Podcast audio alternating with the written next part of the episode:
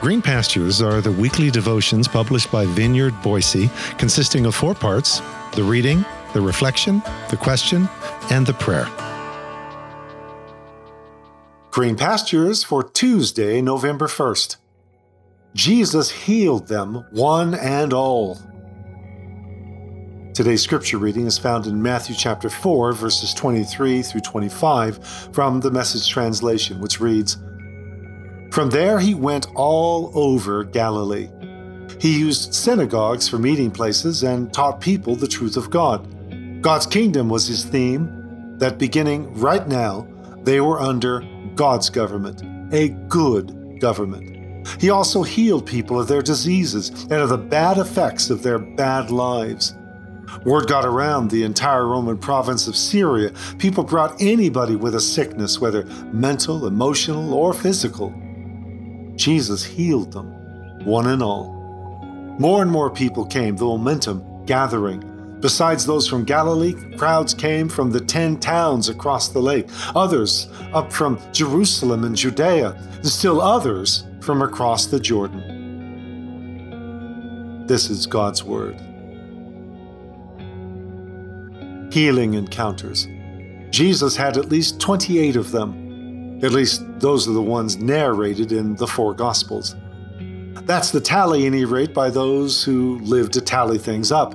37 miracle stories, 28 of them involving healing. Now, indeed, some of those 28 involve some blanket statements, such as that in today's text from Matthew. Everyone who was brought to Jesus was healed. He healed them one and all. And then there's John's summary at the end of his gospel narrative. Jesus did countless things that I haven't included here, John writes.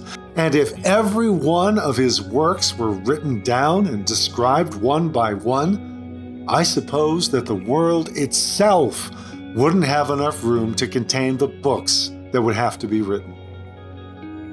That's Brian Simmons' rendering in the Passion Translation. In the footnote, he states that the Aramaic version of John is even more poetic.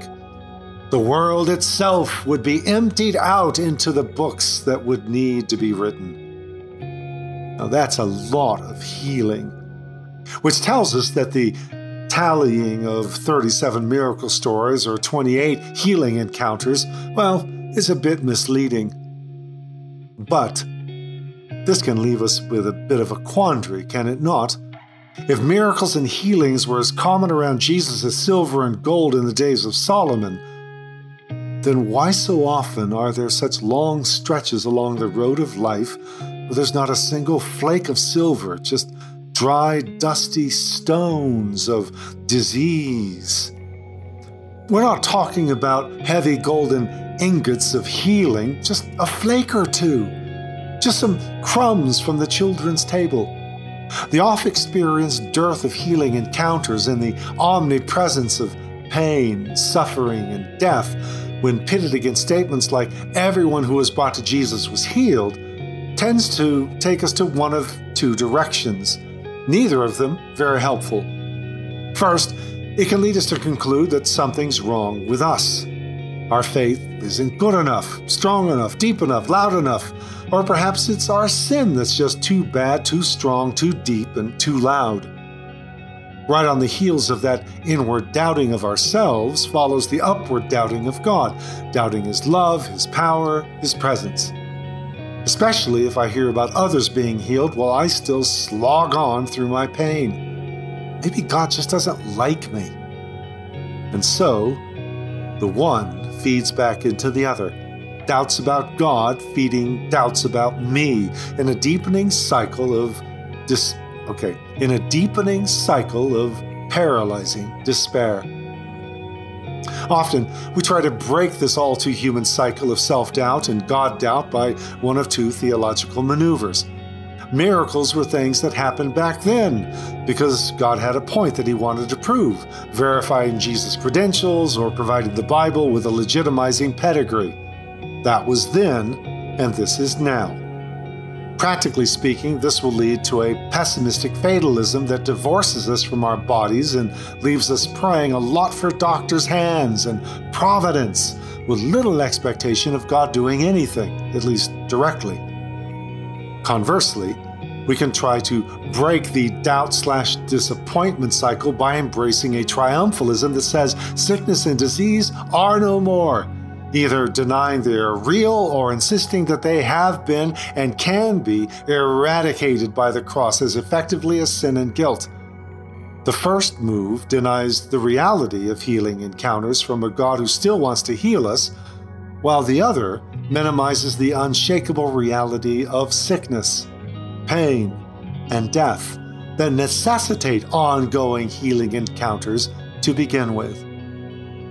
The reality is that the pivot of truth is found in the heat and heart of the tension of both. So, as you pause for a moment of personal reflection and prayer, ponder when have you witnessed or personally experienced healing.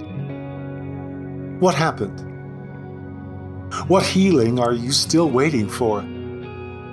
How well are you handling the tension of the reality of healing in Jesus and the ongoing reality of sickness and death and pain in the wide world?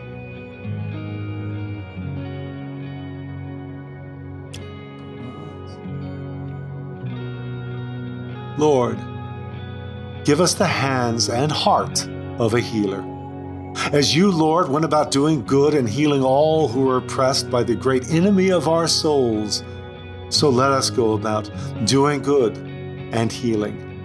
Make us king's foil in your hands, crushed and infusing straightway the living freshness of a thousand freshwater springs that grow deeper the further they flow, bringing fertility to the infertile wholeness and home to the dispossessed and displaced, sight to the blind, lively step to the paralyzed, flowing speech to the mute, glorious sound to the deaf.